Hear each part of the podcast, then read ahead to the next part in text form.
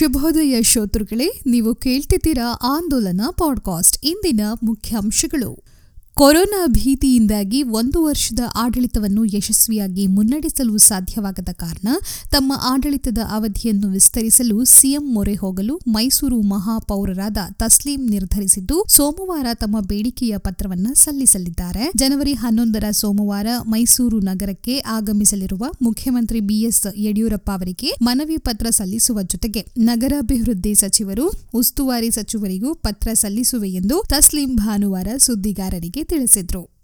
ಕಳೆದ ಎಪ್ಪತ್ತು ವರ್ಷಗಳ ಮೈಸೂರಿನ ಸಿಎಫ್ಟಿಆರ್ಐ ಇತಿಹಾಸದಲ್ಲಿ ಮೊದಲ ಬಾರಿಗೆ ಮಹಿಳೆಯೊಬ್ಬರು ನಿರ್ದೇಶಕರಾಗಿ ನೇಮಕವಾಗಿದ್ದಾರೆ. ಅದೇ ಸಂಸ್ಥೆಯಲ್ಲಿ ವಿಜ್ಞಾನಿಯಾಗಿ ಸೇವೆ ಸಲ್ಲಿಸುತ್ತಿದ್ದ ಡಾಕ್ಟರ್ ಶ್ರೀದೇವಿ ಅನ್ನಪೂರ್ಣ ಸಿಂಗ್ ಶನಿವಾರ ಅಧಿಕಾರ ವಹಿಸಿಕೊಂಡಿದ್ದಾರೆ.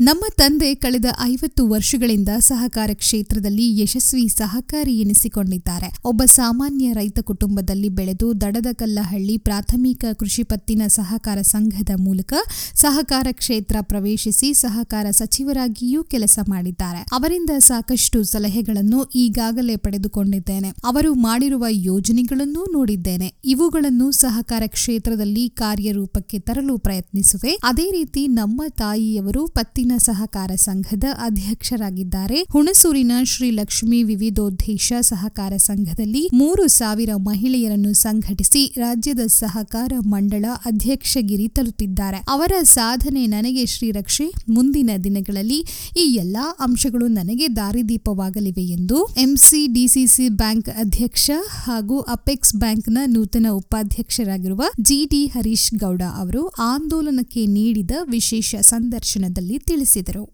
ಚಾಮರಾಜನಗರದಲ್ಲಿನ ತಾಲೂಕಿನ ಜ್ಯೋತಿಗೌಡನಪುರದ ರೈತ ಪುಟ್ಟಣ್ಣನ ಆತ್ಮಹತ್ಯೆಗೆ ಜಿಲ್ಲಾಡಳಿತ ಭತ್ತ ಖರೀದಿ ಕೇಂದ್ರ ತೆರೆಯದೇ ಇದ್ದುದೇ ಕಾರಣವಾಗಿದ್ದು, ಮೃತನ ಕುಟುಂಬಕ್ಕೆ ಹೆಚ್ಚಿನ ಪರಿಹಾರ ನೀಡಬೇಕು, ಸಂಬಂಧಪಟ್ಟ ಅಧಿಕಾರಿಗಳು ಸ್ಥಳಕ್ಕೆ ಬಂದು ಪರಿಹಾರ ಘೋಷಣೆ ಮಾಡಬೇಕು ಎಂದು ಆಗ್ರಹಿಸಿ ಜಿಲ್ಲಾ ರೈತ ಸಂಘ ಹಾಗೂ ಹಸಿರು ಸೇನೆ ಕಾರ್ಯಕರ್ತರು ಜಿಲ್ಲಾಸ್ಪತ್ರೆಯ ಎದುರು ಪ್ರತಿಭಟನೆ ನಡೆಸಿದರು. ನಿಗದಿತ ವೇಳೆಯಲ್ಲಿ ಭತ್ತ ಖರೀದಿ ಕೇಂದ್ರ ತೆರೆದಿದ್ದರೆ ರೈತ ಆತ್ಮಹತ್ಯೆ ಮಾಡಿಕೊಳ್ಳುತ್ತಿರಲಿಲ್ಲ. ರೈತ ತನ್ನ ಜಮೀನಿನ ನಲ್ಲಿ ಉತ್ತಮ ಬೆಳೆ ಬೆಳೆದಿದ್ದರೂ ಅದನ್ನು ಮಾರಾಟ ಮಾಡಿ ಎಷ್ಟೋ ಸಾಲ ತೀರಿಸಿಕೊಳ್ಳುತ್ತಿದ್ದರು. ಈಗ ಸಂಬಂಧಪಟ್ಟ ಅಧಿಕಾರಿಗಳು ಆಸ್ಪತ್ರೆಗೆ ಭೇಟಿ ನೀಡಿ ರೈತರ ಕುಟುಂಬಕ್ಕೆ ಸೂಕ್ತ ಪರಿಹಾರ ಘೋಷಿಸಬೇಕು. ಅಲ್ಲಿಯವರೆಗೆ ಮೃತದೇಹವನ್ನು ತೆಗೆದುಕೊಂಡು ಹೋಗುವುದಿಲ್ಲ ಎಂದು ಪಟ್ಟು ಹಿಡಿದಿದ್ರು. ಸ್ವಾಮಿ ವಿವೇಕಾನಂದ ಯೂತ್ ಮೂವ್ಮೆಂಟ್, ಸರಗೂರು ಪಟ್ಟಣ ಪಂಚಾಯಿತಿ ಹಾಗೂ ಸಮುದಾಯಗಳ ನೆರವಿನಿಂದ ಹಚ್ಚ ಹಸಿರಿನ ಹುಲ್ಲಿನ ಹೊದಿಕೆಯೊಂದಿಗೆ ಪರಿಸರ ಸ್ನೇಹಿ, ವಿಶೇಷ ಚೇತನ ಸ್ನೇಹಿ ಉದ್ಯಾನ ತಲೆ ಎತ್ತಲಿದೆ ಪಟ್ಟಣದ ಸಂತೆಮಾಳದ ಹತ್ತಿರ ಇರುವ ಕೆರೆ ನೀರಿಲ್ಲದೆ ಈಗಾಗಲೇ ಒಣಗಿ ಹೋಗಿದ್ದು, ಸಂಪೂರ್ಣವಾಗಿ ಹಾಳಾಗಿರುವುದನ್ನು ಮನಗಂಡ ಪಟ್ಟಣ ಪಂಚಾಯಿತಿ ಕೆರೆ ಉಳಿಸಲು ಸಮುದಾಯದ ನೆರವಿನಿಂದ ನೂತನ ಪ್ರಯತ್ನಕ್ಕೆ ಕೈ ಹಾಕಿದ್ದು, ಮುಂದಿನ ದಿನಗಳಲ್ಲಿ ಎಂಬತ್ತರಿಂದ ತೊಂಬತ್ತು ಲಕ್ಷ ರು ವೆಚ್ಚದಲ್ಲಿ ಸಾರ್ವಜನಿಕ ಉದ್ಯಾನ ನಿರ್ಮಾಣಗೊಳ್ಳಲಿದೆ. ಜೀವನೋಪಾಯಕ್ಕಾಗಿ ಮನೆ ಕೆಲಸ ಮಾಡುವ ಮಹಿಳೆ, ಆಕೆಗೊಬ್ಬ ಬುದ್ಧಿಮಾಂದ್ಯ ಮಗ. ಮನೆ ಮುಂದೆ ಕಾಲುವೆಯಂತೆ ಹರಿಯುವ ಚರಂಡಿ ನೀರು. ಮಳೆ ಬಂದರಂತೂ ತೊಪ್ಪೆಯಾಗುವ ನೆಲ. ನೆಲಕ್ಕೆ ಉರುಳಿರುವ ಮನೆಯ ಗೋಡೆಗಳ ಮೇಲೆ ಮಲಗಿರುವ ಹೆಂಚುಗಳು. ಮನುಷ್ಯರು ಇಂತಹ ಸ್ಥಿತಿಯಲ್ಲಿ ಸಂಕಷ್ಟ ಅನುಭವಿಸುವುದು ಸಾಧ್ಯವೇ ಎಂಬ ಪ್ರಶ್ನೆ ಉದ್ಭವಿಸಿದರೆ ಅದಕ್ಕೆ ಹೌದು ಎಂಬ ಉತ್ತರ ನೀಡುವುದಕ್ಕಾಗಿಯೇ ಕುಟುಂಬವೊಂದಕ್ಕೆ ಈ ಎಲ್ಲ ಸಂಕಷ್ಟಗಳು ವಕ್ಕರಿಸಿವೆ ಅನಿಸುತ್ತದೆ. ನಂಜನಗೂಡು ತಾಲೂಕಿನ ಹುಲ್ಲಹಳ್ಳಿ ಗ್ರಾಮದ ಎರಡನೇ ಬ್ಲಾಕ್ನಲ್ಲಿರುವ ತೆಲುಗು ಶಿಟ್ಟರ ರಾಮಮಂದಿರದ ಹಿಂಭಾಗದಲ್ಲಿ ವಾಸವಿರುವ ಅಲ್ಪಸಂಖ್ಯಾತ ಸಮುದಾಯದ ಕುಟುಂಬ ಇಂತಹ ದಯನೀಯ ಸ್ಥಿತಿಯಲ್ಲಿದೆ. ಜೀವನ ಹೋರಾಟ ಎಂಬುದನ್ನು ಎರಡು ಮಾತಿಲ್ಲದೆ ಸ್ವೀಕರಿಸಿದಂತಿರುವ ಮಹಿಳೆ ದಿಲ್ಸಾದ್ ಈ ಸಂಸಾರದ ಅನುಗವನ್ನ ಹೊತ್ತಿದ್ದಾರೆ. ಈಗಾಗಲೇ ಹಲವು ಬಾರಿ ಗ್ರಾಮ ಪಂಚಾಯತ್ಗೆ ಮತ್ತು ಸ್ಥಳೀಯ ಜನಪ್ರತಿನಿಧಿಗಳಿಗೆ ವಾಸವಿರುವ ಸ್ಥಳವನ್ನು ತೋರಿಸಿದ್ದರೂ ಯಾವುದೇ ಪ್ರಯೋಜನವಾಗಿಲ್ಲ ಎಂದು ದಿಲ್ಸಾದ್ ಅವರ ಪುತ್ರ ಖಾದರ್ ತಿಳಿಸಿದ್ರು. ಹದಿನಾಲ್ಕು ತಿಂಗಳ ಆಡಳಿತದ ಅವಧಿಯಲ್ಲಿ ರೈತರ ಇಪ್ಪತ್ತೈದು ಸಾವಿರ ಕೋಟಿ ರು ಸಾಲ ಮನ್ನಾ ಮಾಡಿ ರೈತರ ಋಣ ತೀರಿಸಿ ಹೊರಬಂದೆ. ಆದರೆ ಕೇಂದ್ರದ ನರೇಂದ್ರ ಮೋದಿ ನೇತೃತ್ವದ ಸರ್ಕಾರ ಏಳು ವರ್ಷ ಅಧಿಕಾರ ನಡೆಸಿ ರೈತರ ಖಾತೆಗಳಿಗೆ ಕೇವಲ ಎರಡು ಸಾವಿರ ರು ಹಾಕುತ್ತಿರುವುದೇ ದೊಡ್ಡ ಸಾಧನೆಯಂತೆ ಬಿಂಬಿಸುತ್ತಿರುವುದು ವಿಪರ್ಯಾಸ ಎಂದು ಮಾಜಿ ಮುಖ್ಯಮಂತ್ರಿ ಎಚ್ ಡಿ ಕುಮಾರಸ್ವಾಮಿಯವರು ಬಿಜೆಪಿ ನಾಯಕರ ವಿರುದ್ಧ ಮಂಡ್ಯದಲ್ಲಿ ಹರಿಹಾಯ್ದರು.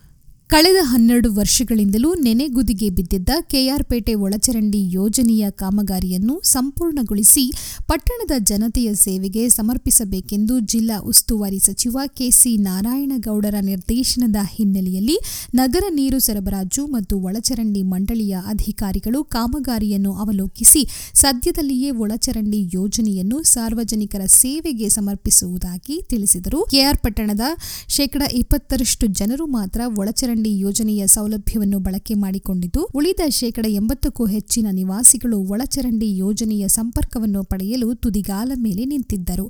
ಸದ್ಯದಲ್ಲಿಯೇ ಈ ಯೋಜನೆಯನ್ನು ಸಚಿವ ನಾರಾಯಣಗೌಡರು ಸಾರ್ವಜನಿಕರ ಸೇವೆಗೆ ಸಮರ್ಪಿಸುವುದಾಗಿ ಅಧಿಕಾರಿಗಳು ತಿಳಿಸಿದ್ದಾರೆ. ಪಲ್ಸರ್ ಬೈಕ್ನಲ್ಲಿ ಬಂದ ಇಬ್ಬರು ಯುವಕರು ಮನೆ ಮುಂದೆ ಕಸ ಗುಡಿಸುತ್ತಿದ್ದ ವೃದ್ಧೆಯ ಮಾಂಗಲ್ಯ ಸರ ಕಸಿದು ಪರಾರಿಯಾಗಿರುವ ಘಟನೆ ಟಿ ನರಸೀಪುರದಲ್ಲಿ ಭಾನುವಾರ ಮುಂಜಾನೆ ನಡೆದಿದೆ. ಪಟ್ಟಣದ ಹೌಸಿಂಗ್ ಬೋರ್ಡ್ ಬಡಾವಣೆ ನಿವಾಸಿ ಮಲ್ಲಪ್ಪ ಎಂಬುವರ ಪತ್ನಿ ಚಂದ್ರಮ್ಮ ತಮ್ಮ ಐವತ್ತೆಂಟು ಗ್ರಾಂ ಚಿನ್ನದ ಮಾಂಗಲ್ಯ ಸರವನ್ನ ಕಳೆದುಕೊಂಡವರು. ಮುಂಜಾನೆ ಐದು ನಲವತ್ತೈದರ ಸಮಯದಲ್ಲಿ ಮನೆ ಮುಂದೆ ಚಂದ್ರಮ್ಮ ಕಸ ಗುಡಿಸುತ್ತಿದ್ದ ಸಂದರ್ಭದಲ್ಲಿ ಆದಿಚುಂಚನಗಿರಿ ಕಾನ್ವೆಂಟ್ ಕಡೆಯಿಂದ ಪಲ್ಸರ್ ಬೈಕಿನಲ್ಲಿ ಹೆಲ್ಮೆಟ್ ಹಾಕಿಕೊಂಡು ಬಂದ ಇಬ್ಬರು ಮಾಂಗಲ್ಯ ಸರವನ್ನು ಕಿತ್ತುಕೊಂಡು ಪರಾರಿಯಾಗಲು ಯತ್ನಿಸಿದ್ದಾರೆ. ಇನ್ನು ಈ ಸ್ಥಳದಲ್ಲಿ ಪಟ್ಟಣದ ಜನತೆ ರಾತ್ರಿ ವೇಳೆ ನೆಮ್ಮದಿಯಿಂದ ನಿದ್ದೆ ಮಾಡದಂತಹ ಸ್ಥಿತಿ ನಿರ್ಮಾಣವಾಗಿದೆ. ಮನೆ ಮುಂಭಾಗ ನಿಂತಿರುವ ದ್ವಿಚಕ್ರ ವಾಹನಗಳ ಪೆಟ್ರೋಲ್ ಅನ್ನು ಸಹ ದುಷ್ಕರ್ಮಿಗಳು ಕದಿಯುತ್ತಿದ್ದಾರೆ. ಈ ಬಗ್ಗೆ ಮಹಿಳೆಯರೇ ಪೊಲೀಸ್ ಠಾಣೆಗೆ ದೂರವಾಣಿ ಮಾಡಿ ಮಾಹಿತಿ ನೀಡಿದರೂ ಯಾವುದೇ ಪ್ರಯೋಜನವಾಗಿಲ್ಲ ಎಂಬ ದೂರುಗಳು ಸ್ಥಳೀಯರಿಂದ ಕೇಳಿಬರುತ್ತಿವೆ. ಘಟನಾ ಸ್ಥಳದಲ್ಲಿ ಕಳೆದ ಕೆಲವು ತಿಂಗಳುಗಳಿಂದಲೂ ವಿದ್ಯುತ್ ದೀಪಗಳು ಇಲ್ಲದೆ ಕತ್ತಲು ಆವರಿಸಿದ್ದು, ಇಂದಿನ ಘಟನೆಗೆ ಅದೇ ಕಾರಣ ಎಂದು ನಿವಾಸಿಗಳು ದೂರಿದ್ದಾರೆ. ಈಗಲಾದರೂ ಪೊಲೀಸರು ರಾತ್ರಿ ಗಸ್ತನ್ನು ಹೆಚ್ಚಿಸಿ, ಮುಂಜಾನೆ ವೇಳೆಯೂ ರಸ್ತೆಗಳಲ್ಲಿ ಸಂಚರಿಸಿ ಕಳ್ಳರ ಹಾವಳಿಗೆ ಕಡಿವಾಣ ಹಾಕಬೇಕೆಂದು ಸಾರ್ವಜನಿಕರು ಒತ್ತಾಯಿಸಿದ್ದಾರೆ. ದೇಶದಲ್ಲಿ ಶೇಕಡ ನಲವತ್ತೆಂಟರಷ್ಟು ಮಂದಿ ಕೃಷಿ ಅವಲಂಬಿತರಾಗಿದ್ದು ಈ ಹಿನ್ನೆಲೆಯಲ್ಲಿ ಕೃಷಿ ಉಳಿವಿಗೆ ರಾಜ್ಯ ಹಾಗೂ ಕೇಂದ್ರ ಸರ್ಕಾರಗಳು ಮಹತ್ವದ ಯೋಜನೆ ರೂಪಿಸಿದೆ ಎಂದು ಬಿಜೆಪಿ ರೈತ ಮೋರ್ಚಾದ ರಾಜ್ಯಾಧ್ಯಕ್ಷ ಈರಣ್ಣ ಕಡಾಡಿಯವರು ಮಡಿಕೇರಿಯಲ್ಲಿ ಹೇಳಿದರು. ಕೊರೋನಾ ಪರಿಸ್ಥಿತಿ ನಂತರ ಎಲ್ಲ ಉದ್ಯಮಗಳು ನೆಲಕಚ್ಚಿವೆ ಆದರೆ ಕೃಷಿ ಚಟುವಟಿಕೆ ಮಾತ್ರ ನಿಲ್ಲಲಿಲ್ಲ. ಅಂತಹ ಕೃಷಿ ಉಳಿವಿಗೆ ಸರ್ಕಾರ ಕಟಿಬದ್ಧವಾಗಿದ್ದು, ಎರಡು ಸಾವಿರದ ಇಪ್ಪತ್ತೆರಡರ ವೇಳೆಗೆ ರೈತರು ಬೆಳೆದ ಬೆಳೆಗೆ ಉತ್ತಮ ಮಾರುಕಟ್ಟೆ ಜೊತೆಗೆ ಲಾಭಾಂಶವನ್ನು ದ್ವಿಗುಣಗೊಳಿಸುವ ಗುರಿಯನ್ನು ಕೇಂದ್ರ ಸರ್ಕಾರ ಹೊಂದಿದೆ ಎಂದು ತಿಳಿಸಿದರು. ನೀವು ಕೇಳ್ತಿದ್ದೀರಾ ಆಂದೋಲನ ಪಾಡ್ಕಾಸ್ಟ್, ಈಗ ಸಂಕ್ಷಿಪ್ತ ಸುದ್ದಿ. ಚಾಮರಾಜನಗರದಲ್ಲಿ ನಗರಸಭೆಯ ಖಾಯಂ ಪೌರಕಾರ್ಮಿಕರ ನೇರ ನೇಮಕಾತಿಯಲ್ಲಿ ಭಾರೀ ಗೋಲ್ಮಾಲ್ ನಡೆದಿರುವುದು ಬೆಳಕಿಗೆ ಬಂದಿದ್ದು, ಹಿರಿತನ ಜ್ಯೇಷ್ಠತೆ, ಸೇವಾನುಭವ ಕಡೆಗಣಿಸಿ ತಮಗಿಷ್ಟ ಬಂದವರನ್ನು ನೇಮಕ ಮಾಡುವಲ್ಲಿ ನಗರಸಭೆ ಅಧಿಕಾರಿಗಳು ಕೈಚಳಕ ತೋರಿದ್ದಾರೆ ಎಂಬ ಆರೋಪ ಕೇಳಿಬಂದಿದೆ. ಚಾಮರಾಜನಗರ ಸಭೆಯಲ್ಲಿ ಖಾಲಿ ಇರುವ ಹದಿನೆಂಟು ಪೌರ ಕಾರ್ಮಿಕ ಹುದ್ದೆಗಳಿಗೆ ಜಿಲ್ಲಾ ನಗರಾಭಿವೃದ್ಧಿ ಕೋಶವು ನಡೆಸಿರುವ ನೇಮಕಾತಿ ಪ್ರಕ್ರಿಯೆಯಲ್ಲಿ ಅವ್ಯವಹಾರ ಆರೋಪ ಕೇಳಿಬಂದಿದ್ದು, ಈ ಕುರಿತು ಆಯ್ಕೆ ಸಮಿತಿಯ ಅಧ್ಯಕ್ಷರಾದ ಜಿಲ್ಲಾಧಿಕಾರಿ ಹಾಗೂ ಎಲ್ಲ ಸದಸ್ಯರಿಗೆ ಆಕ್ಷೇಪಣೆ ಸಲ್ಲಿಸಿರುವ ನಡುವೆಯೂ ಹತ್ತು ಮಂದಿಗೆ ನೇಮಕಾತಿ ಆದೇಶ ನೀಡಲಾಗಿದೆ. ನಗರಸಭೆಯಲ್ಲಿ ಹಾಲಿ ಕೆಲಸ ಮಾಡುತ್ತಿರುವ ಗುತ್ತಿಗೆ, ಹೊರಗುತ್ತಿಗೆ ಹಾಗೂ ದಿನಗೂಲಿ ಹಿರಿಯ ಪೌರ ಕಾರ್ಮಿಕರಿಗೆ ಆದ್ಯತೆ ನೀಡದೆ ಪೌರ ಕಾರ್ಮಿಕರಾಗಿ ಕೆಲಸ ಮಾಡದ ವಾಹನ ಚಾಲಕನಿಗೆ ದಾಖಲೆ ಸೃಷ್ಟಿಸಿ ಹುದ್ದೆಗೆ ಪರಿಗಣಿಸಿರುವುದು. ನಲವತ್ತೈದು ವರ್ಷ ಮೇಲ್ಪಟ್ಟವರ ನೇಮಕ, ಒಂದು ದಿನವೂ ಪೌರ ಕಾರ್ಮಿಕರ ಜನ್ಮ ದಿನಾಂಕ ತಿದ್ದಿರುವ ಅಂಶಗಳನ್ನು ಉಲ್ಲೇಖಿಸಿ